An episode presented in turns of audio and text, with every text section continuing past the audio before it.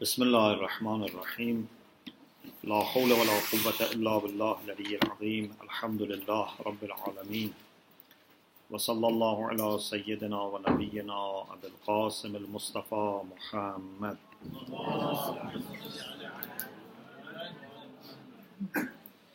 وآله الطيبين الطاهرين لا سيما بقية الله في الأراضين أجل الله تعالى فرجه الشريف. اللهم أخرجني من ظلمات الوهم وأكرمني بنور الفهم اللهم افتح علينا أبواب رحمتك وانشر علينا خزائن علومك برحمتك يا أرحم الراحمين Alhamdulillah, we have tawfiq to have our second session on followership. After talking about the significance of this subject, we talked about some of the qualifications needed in order to be a good follower. And we started with taqwa. There is no way to be a good follower, a good Shia, a good helper for Imam Mahdi Ajjalallah Ta'ala Farajahu Sharif.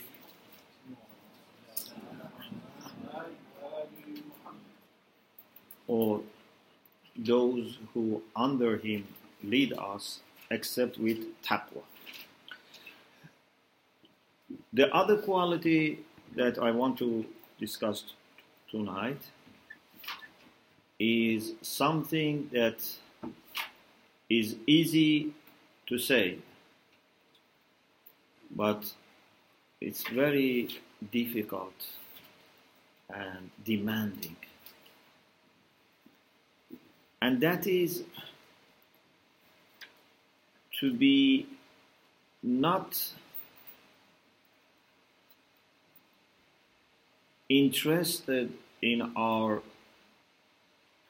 personal, selfish interests.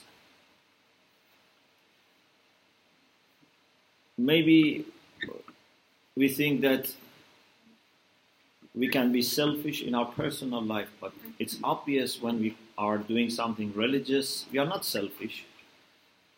If we want to promote our uh, mosque, if we want to promote our I don't know group, if we want to promote our I don't know madrasa, our majalis, our scholars. Here we are not selfish. But I'm not putting my name. My name is not there. But the reality is that it's very, very difficult to get rid of all aspects of ego. Ego has many layers. and some of them remain with us even if we are believers, even if we are working hard for religion. Maybe even if we offer our life, eh, still it doesn't mean that we have been able to empty ourselves from ego. So this is an area that I want to reflect more because I think this is where many of problems happen.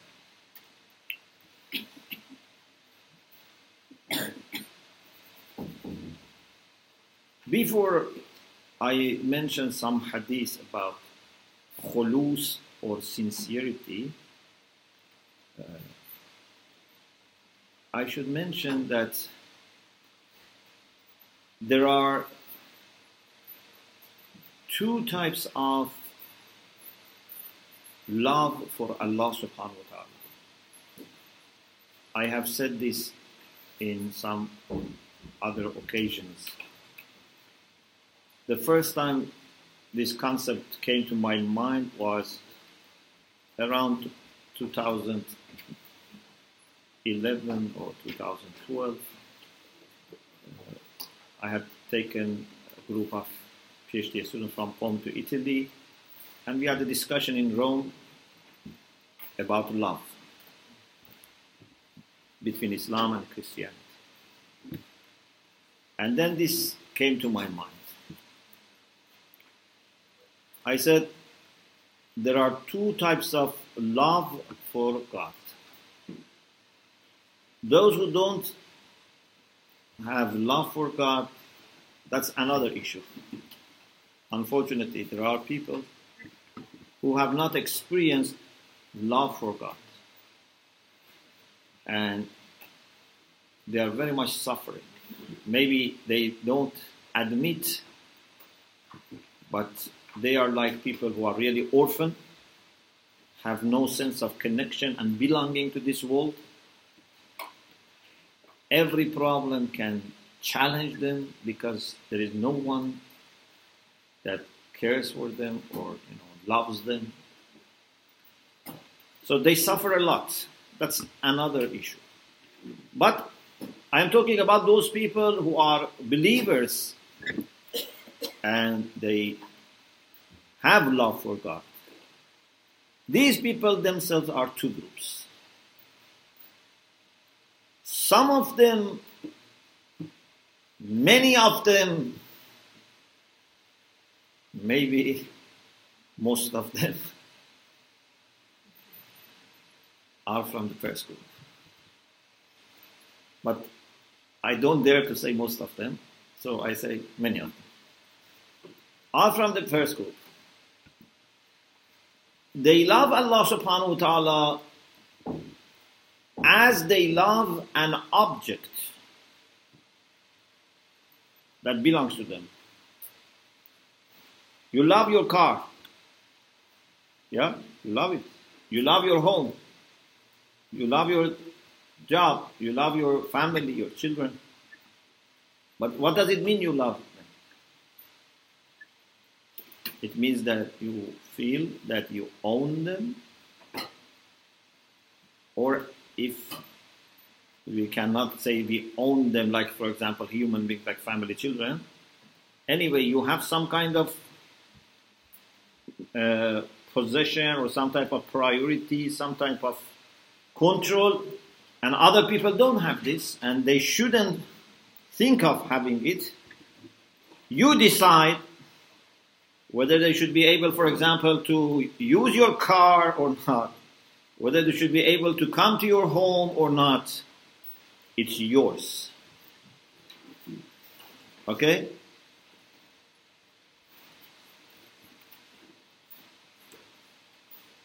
Sometimes people say we love God in the same way.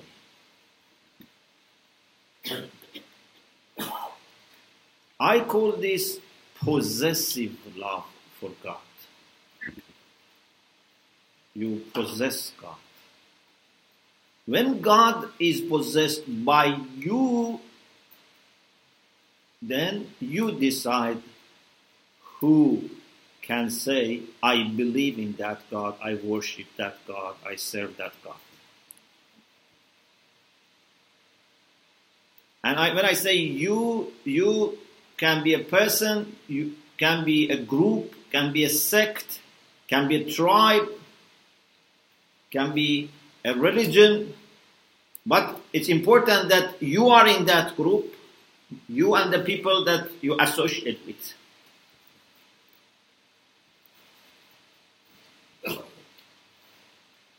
Many religious people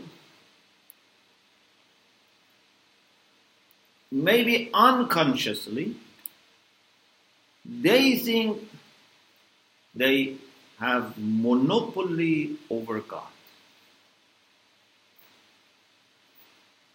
If someone is not good with them, cannot be good with God. If someone belongs to another school or denomination or another religion would be thousands of miles away from God. Because I am where is the center of the truth. I am where God is present. So they think they have some kind of monopoly over God. And what happens is that then God is no longer God of all humanity. God is no longer God who is caring for all human beings. God is God of us. Either He doesn't care about others, or at least He gives preference to us, some privilege.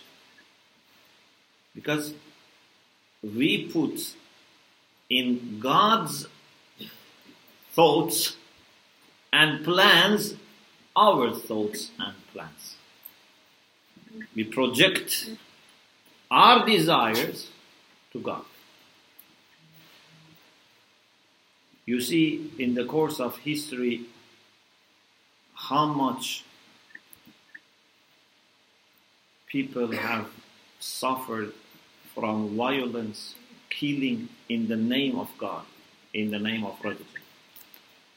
I don't say most of them, as some people who are against religions, they want to put all the blame on religious people. No, I don't want to say that. And actually, as I am explaining, this is not problem with religion, this is problem of human being. They can misuse everything, even religion. They can misuse science, they can misuse democracy, they can misuse everything. It's a moral problem in humanity.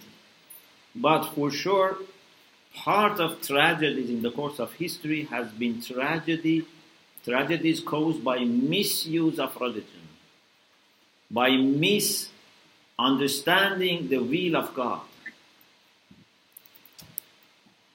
Two people from same religion condemn each other, reject each other, excommunicate each other, sometimes kill each other, or one of them kills the other. Maybe the other one doesn't react, but anyway, killing goes on. Why? Because they think they understand the will of God, and God wants them to do this. But in reality, what happens is they have already a selfish game inside, and they try to use God as a support. When God becomes God of a tribe, for example, then that God cannot treat this tribe and other tribes equally. It's impossible. If you have God of a certain group of people, God of a certain nation, certain a race, that God cannot have equal relation with others.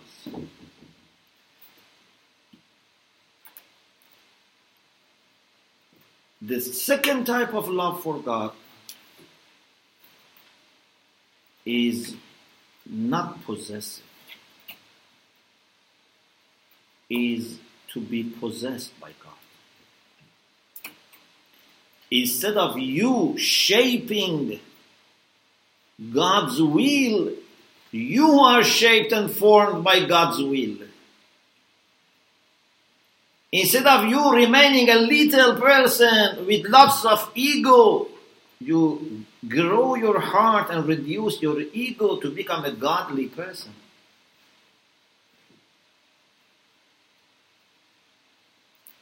You belong to a tribe, but because of your faith in God, you are not only concerned about that tribe. You belong to a certain ethnicity, but you are not only concerned about that ethnicity because you are a servant of God who is God of all. You belong to one school, one denomination, one sect, one mazhab. But because you are servant of God of all, you want the good for everyone. This is what we see in prophets. This is what we see in awliyaullah. Prophet Muhammad sallallahu alaihi wasallam.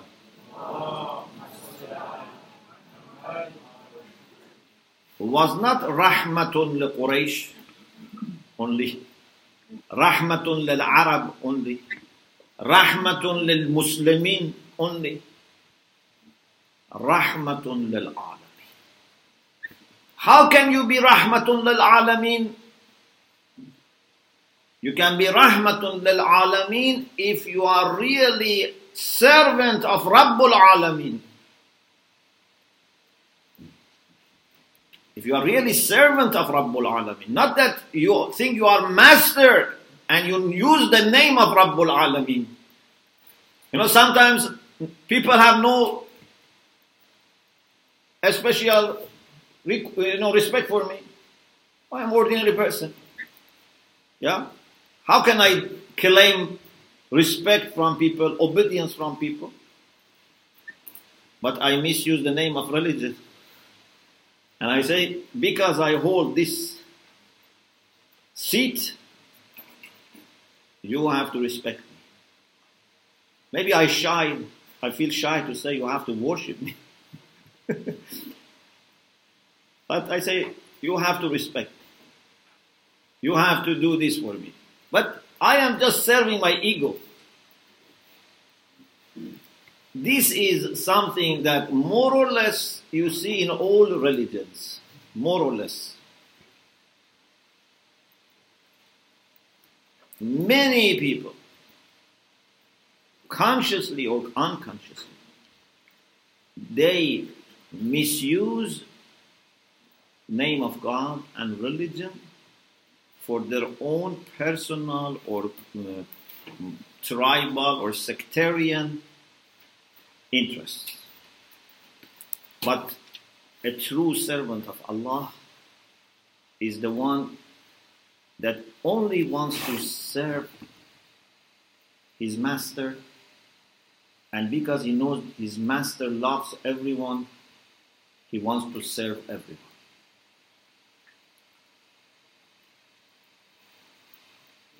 Sometimes I use this example. Imagine if Rasulullah sallallahu alaihi wasallam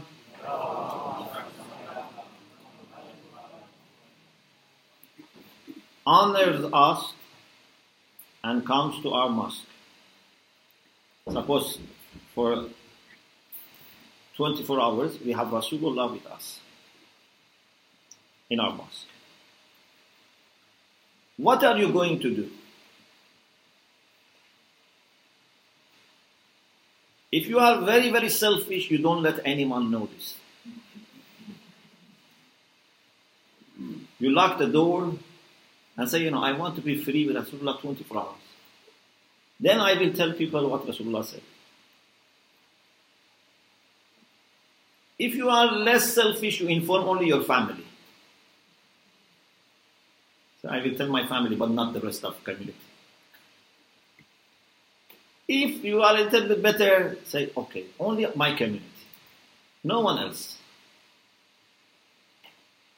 These are the people, you know, who pay for, you know, electricity here, you know, uh, bills, everything, you know. Only us. We don't have a car park. We don't have any facility. We have to benefit from Rasulullah. We record and then tell If you are less selfish, you say, no, this is not fair. We invite from every Shia community in the UK some representatives, and we give them also a space. We say to our community, some of you are to be here, but you cannot have all of you. We have to have, give this opportunity to representatives of all the Shia.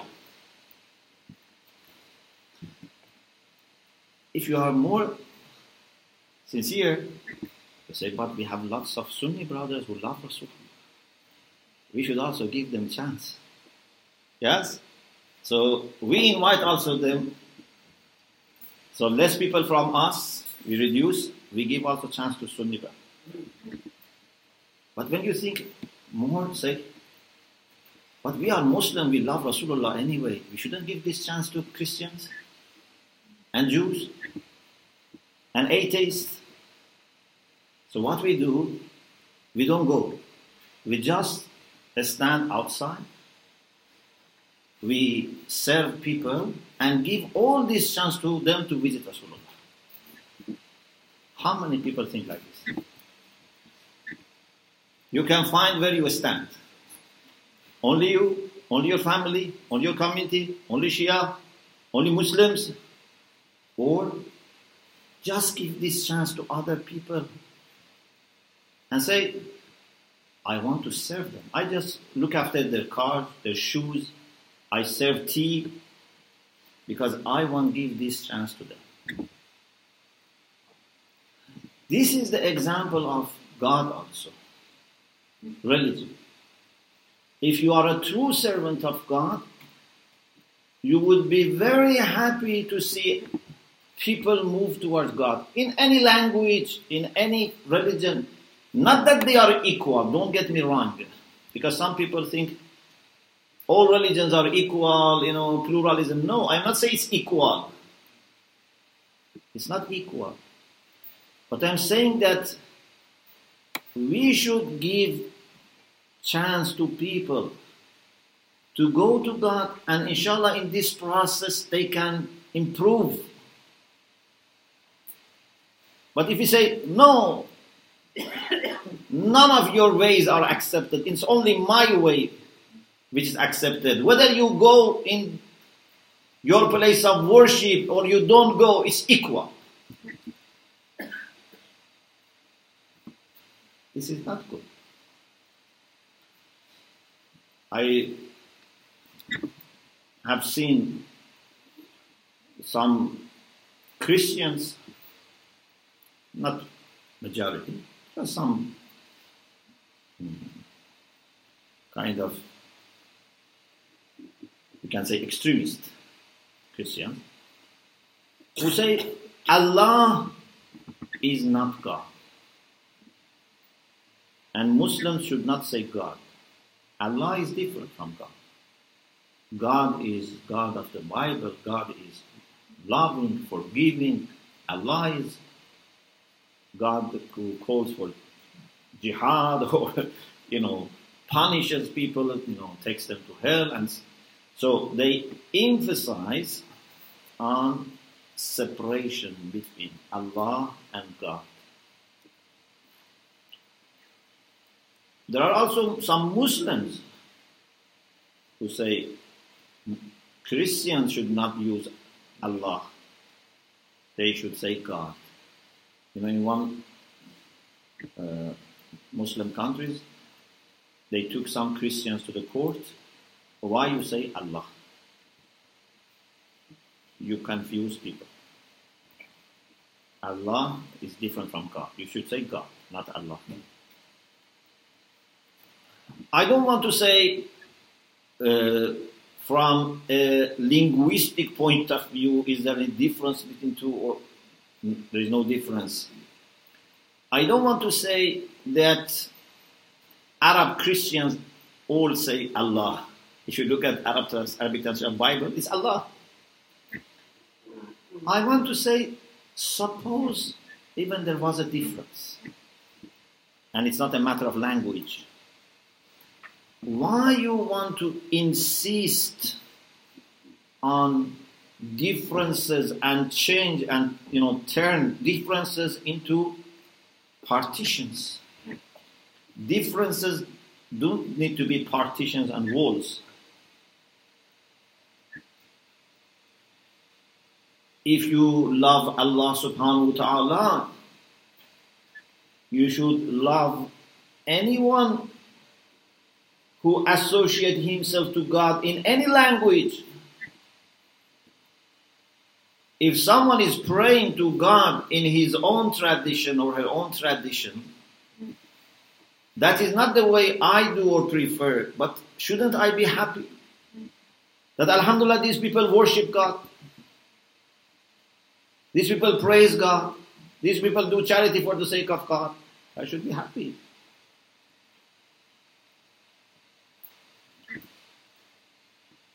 it is said that there was an idol worshipper who used to repeat this zikr, this zikr for them. He used to say, Ya Sanam. Sanam means idol. No, we say boat. Sanam. So, Ya Sanam, Ya Sanam. Then once by mistake said Ya Samad. Just by mistake.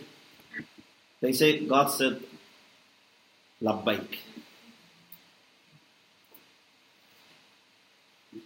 Because Allah subhanahu wa ta'ala is looking for an excuse.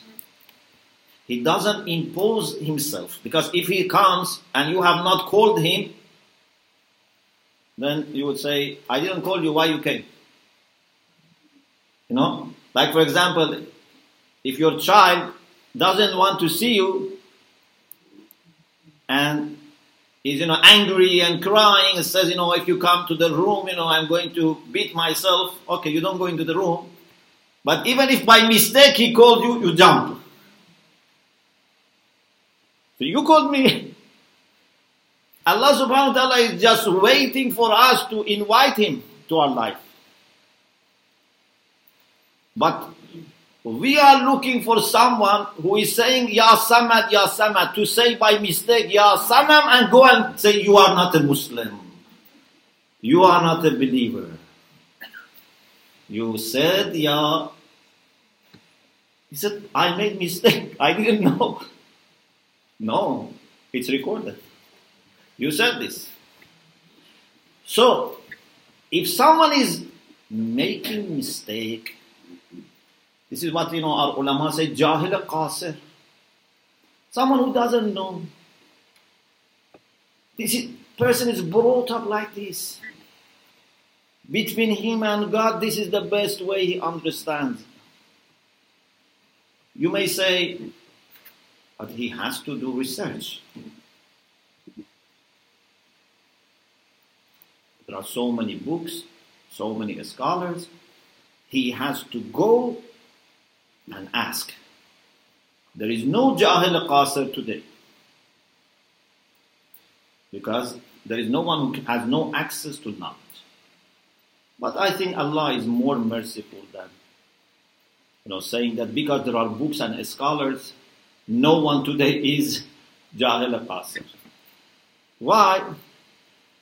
Because when someone is brought up in a tradition and has seen some positive things in that tradition and feels some good experiences of connection to God, then it's very difficult for him to have any doubt that maybe there is another religion which is better or another denomination which is very better. Most of people are like this. Don't expect everyone to be Avicenna or you know Salman. People who are restless till they investigate everything and then they find the best. Most of people are just happy with what they are brought up with unless they face a problem.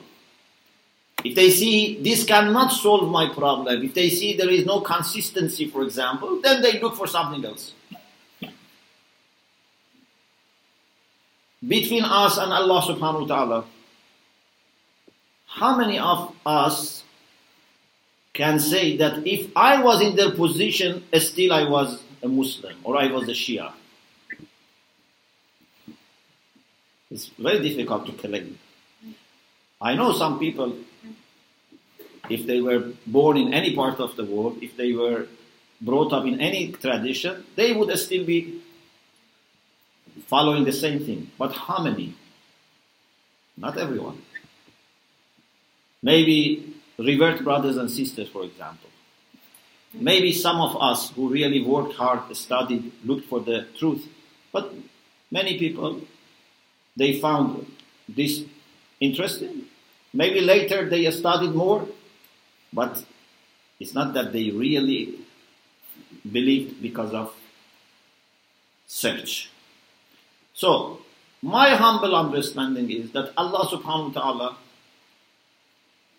is not going to reject people who believe in Him, believe in the hereafter, believe in revelation, but they belong to different traditions, different, especially Abrahamic traditions, and they think this is the best way for them.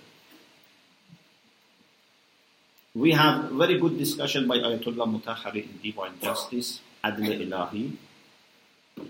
And you can refer to that. We have also series on this. It's online, Divine Justice. There is discussion, beautiful discussion between Imam Sadiq and Zurara. Zurara was very much insisting, and even someone in the outside, you know, said, I heard, you know, Zurara's voice was very high. He was saying to Imam Sadiq that everyone who is not a Shia should go to hell. And Imam Sadiq was saying, no. We have Mustad'afun fi we have uh, Murjauna al It's not that everyone who is not a Shia would be deprived of the It's how much this person was submissive to the truth, was open to the truth. In any case, this is a discussion for another time. What I want to say is you should not be c- confused between two things. You should not mix up two things. One is to be a firm believer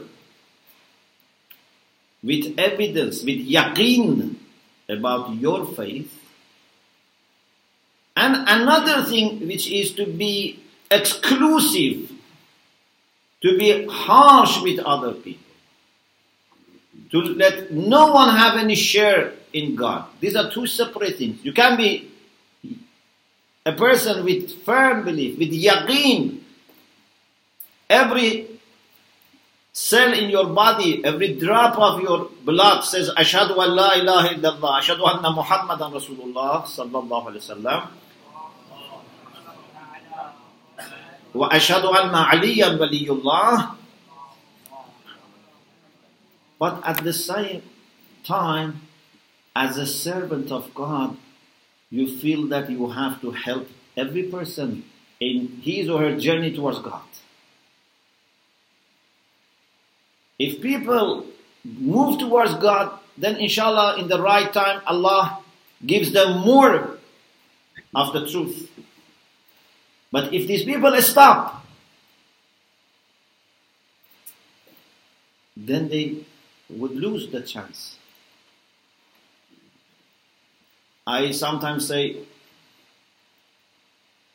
if people don't go to the church,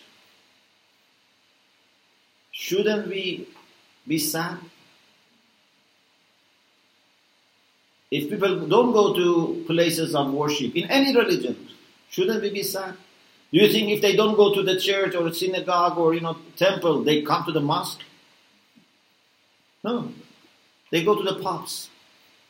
They go to I don't know places of doing haram or at least just doing nothing so we should be very happy that there are people who praise God, worship God, work for God. The same is with within Islam. If our Sunni brothers and sisters are praying, are reciting Quran, are fasting, we should be happy. Yes, if there is a, a small group of people who want to kill Shia, who want, you know, uh, uh, victimized Shia. That is the problem with that group. We shouldn't generalize. We shouldn't think every Sunni is like that. Unfortunately, we see that some people think all Muslims are extremists. Why? Because they generalize. So we should not make the same mistake, repeat the same mistake, and think all the Sunnis are extremists. No. Most of the Sunnis are very nice people.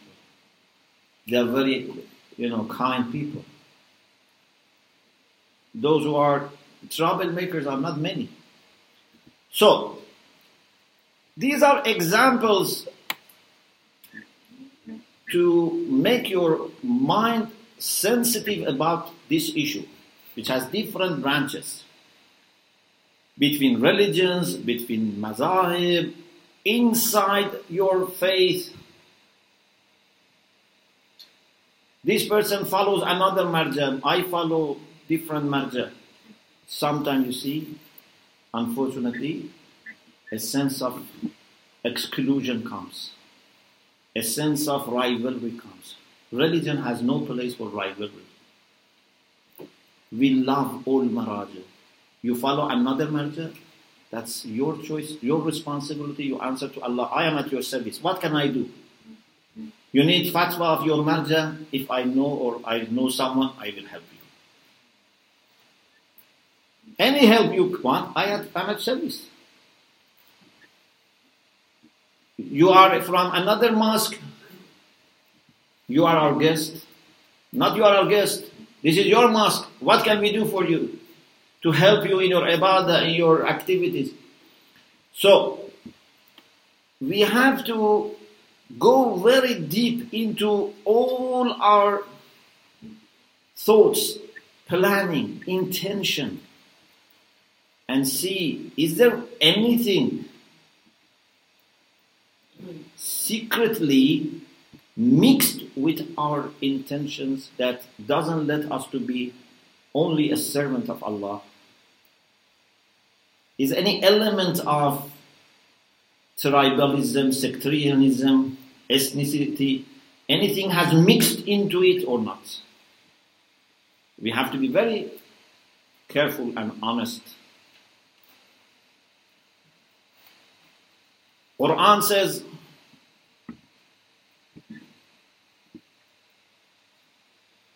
قل هذه سبيلي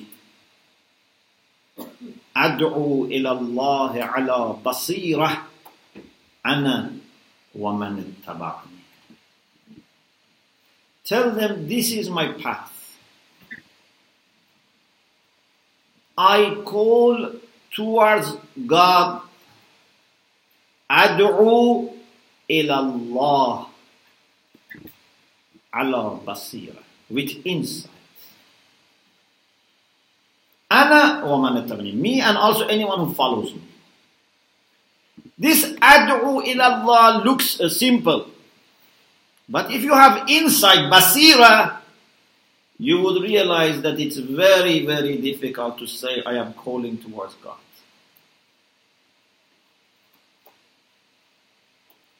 Many times I am calling people towards myself, not towards God.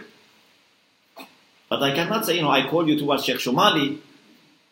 I have to say, I call you towards God, but through me. Through me, I connect you to God. Don't bypass me. Don't replace me.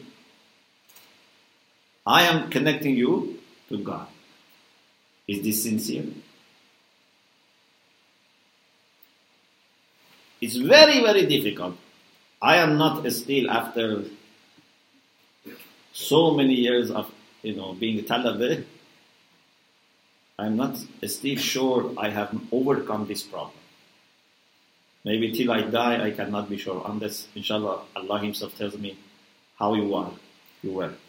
It's very difficult to say that, like Ibrahim alayhi salam, inna salati wa nusuki ومحياي ومماتي لله رب العالمين I repeat this, but I, you know, really am fearful that I don't say it, you know, as kind of a statement. I just say Ibrahim said this. I read the ayah. Inna salati wa nusuki. My ibadah is for Allah subhanahu wa ta'ala. My rituals, my life is for Allah. I eat for Allah, I drink for Allah, I go for, I don't know, work for Allah. I sleep, I rest, I go for holidays, I don't know. Everything is for Allah. And of course, if your life is for Allah, then your death is also for Allah. But this is what we need to achieve. Especially those who are doing religious activities. If ordinary people have to be like this, an alim needs to be more like this. A religious leader, religious activist has to be more concerned about this issue. It's very difficult. That your da'wah is only towards Allah subhanahu wa ta'ala. In a, some of our books, like for example Muniyatul Murid, they say, you know, sometimes shaitan comes and tries to deceive you. For example, you are an alim and you see that there is another alim in the same town and people go to his lectures, to his dars more. Do you feel happy or not? Many people don't feel happy. And then shaitan deceives them. Said, you know why you are not happy? Not because you are jealous or selfish. You are not happy because you are not getting that much reward that he's getting. You are only concerned about reward.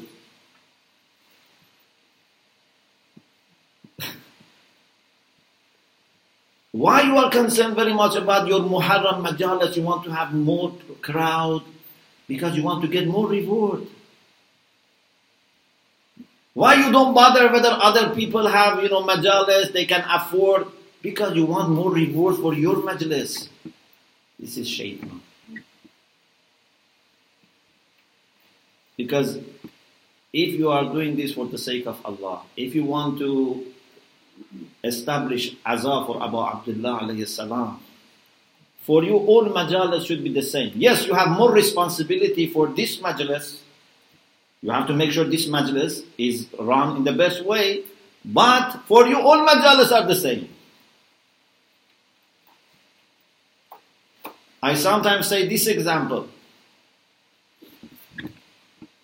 If your father, God forbid, dies, and people who knew him and loved him, they hold majalis in different cities in the world. How do you feel? Do you get angry? Who told you to hold majalis for my father? Only my majlis is official. You know, if you love your father, you want to kiss their hand, you know, that they are holding majalis for your father. And which one you give more preference? Those majalis. Because it, these people are so kind that they have, you know, decided, so if there is anything I can do, I give priority to them. So if you really are concerned about azah for Abu Abdullah alayhi salam, you want to help any person in the world who is doing this. You want to kiss their hand and you feel all majalis belong to you. But if you think, no, the majlis that I go is the most important majlis, then there is a problem. So we have to rethink many things. On the surface, what we do seems okay, but after examination, we find traces of ego are very, you know, uh, carefully hidden. The late Ayatollah al-Uzma Burujerdi, rahmatullah alayh, when he was dying, they say there was a meeting, many ulama, mujtahideen were there. And he was very concerned. So they told him, Alhamdulillah, you have made and offered lots of services. You have trained mujtahideen. You have revived Hawza, you have published books, you have made Masjid Azam, you have made Masjid in Hamburg. Many things you have done, Alhamdulillah. You have sent uh, scholars to different cities, lots of tabligh. But then he said, أخلص العمل فإن الناقد بصير بصير purify your action.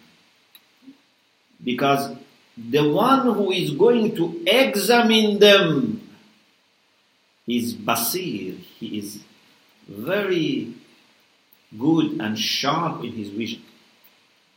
Naqd in Arabic, nowadays we say like critique or examination, but originally was to evaluate coins to see whether they are fake or genuine. You know, there was golden coin, there were silver coin, sometimes they were fake. Naqd dirham meant to assess whether this is fake. Our actions look nice, but like a fake coin. People may not understand, even I may not understand, but there is someone that nothing will remain hidden from.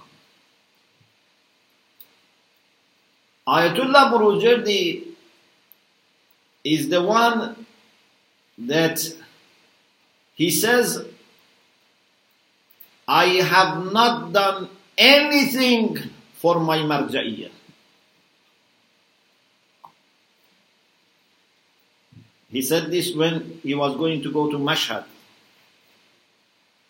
And people were saying that we should arrange a very good welcome for you in every city that you pass because you know was by not plane was by bus or car. So they said because you are great marja and you know he was somehow unique because in certain times you know sometimes marjaiya is only one person represented. So they said we should make sure that in every city on the way to Mashhad there is a good welcome for you and he said, In all my life, I didn't do anything for marja'iyah. This person, with so much carefulness, he is still concerned.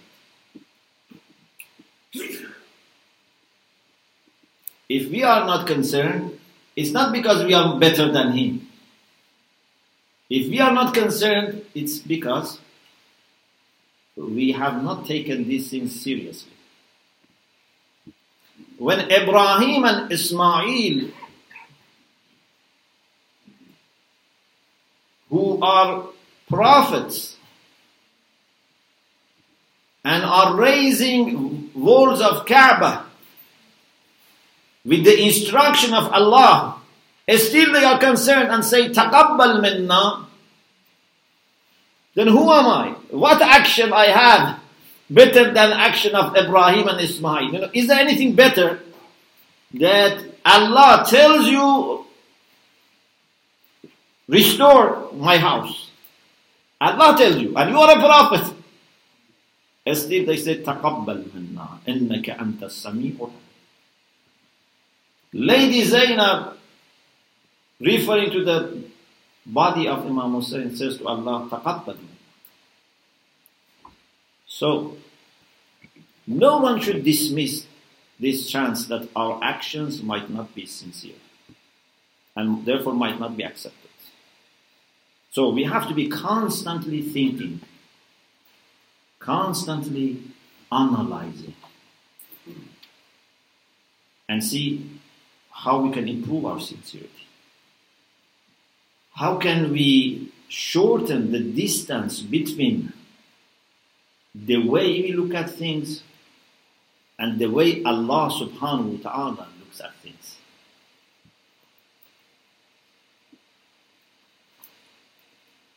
Our journey would be complete if you are able to look at everything in the way that Allah looks at everything. Of course, not perfectly, we can never be like that, but you can get close to that level.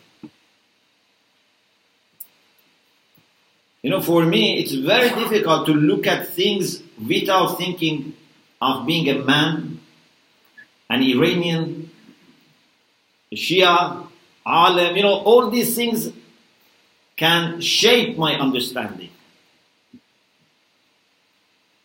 If I'm able to benefit from all this, but not restricted and limited by these things, and then get closer to the way that Allah subhanahu wa ta'ala looks at things, that's end of my journey. I don't expect us to be at that level now, but I'm saying we have to work constantly on improving our sincerity. Let me read for you, or maybe let, us have a break and then, inshallah, I read some hadith, and then, inshallah, I give you a question for group discussion. So I sec- uh, my second talk will be very short, so that we can have, inshallah, enough time for discussion. I would like to emphasize again at the end that I am not talking about pluralism. I am not talking about every person, you know, uh, treating, you know, others equally or, you know, according to his own desires. I am very much committed to a scholarly approach to Islam, but I am saying that a scholarly approach to Islam requires that in your heart you are open. You are not open in methodology. You are not liberal, in you know, taking things from different places. We follow the path of our ulama, our maraja, but this is what we have learned from them. Be strong in your faith, but not rigid. People become loose in their faith. That is not what we want. I very much love this part of Khutbatul Muttaqeen. Amirul Mu'minin salam says, فَمِنْ عَلَامَةِ أَحَدِهِمْ أَنَّكَ تَرَى لَهُ قُوَّةً فِي دِينٍ وَحَزْمًا فِي دِينٍ Among the signs of Muttaqeen is that you find they have a strength in faith, but at the same time they are far-sighted and they are gentle. Be strong in your faith, if all people question you, you should not be shaken. You should not, you know, doubt. But at the same time, be far-sighted. Be a person who plans. And lean. Be soft. You don't need to be rigid. You don't need to be harsh. A strength comes with gentleness. Those who are not gentle, they are weak. Because they are weak, they shout, they scream, they attack. Those who are strong, they are calm. Rasulullah was very gentle, very calm. So, this was what I wanted to say at the end. So, it should not be ambiguous that when it comes to our aqaid, to our practices, we have very clear, alhamdulillah, understanding. But what I was saying was about heart, about sincerity, about openness, about inshirah, infitah in your heart. This is what we need. May Allah subhanahu wa ta'ala give us ability to distinguish between what is sincere and what is selfish. And just go for what is sincere, inshallah. Alhamdulillah, Rabbil Alameen.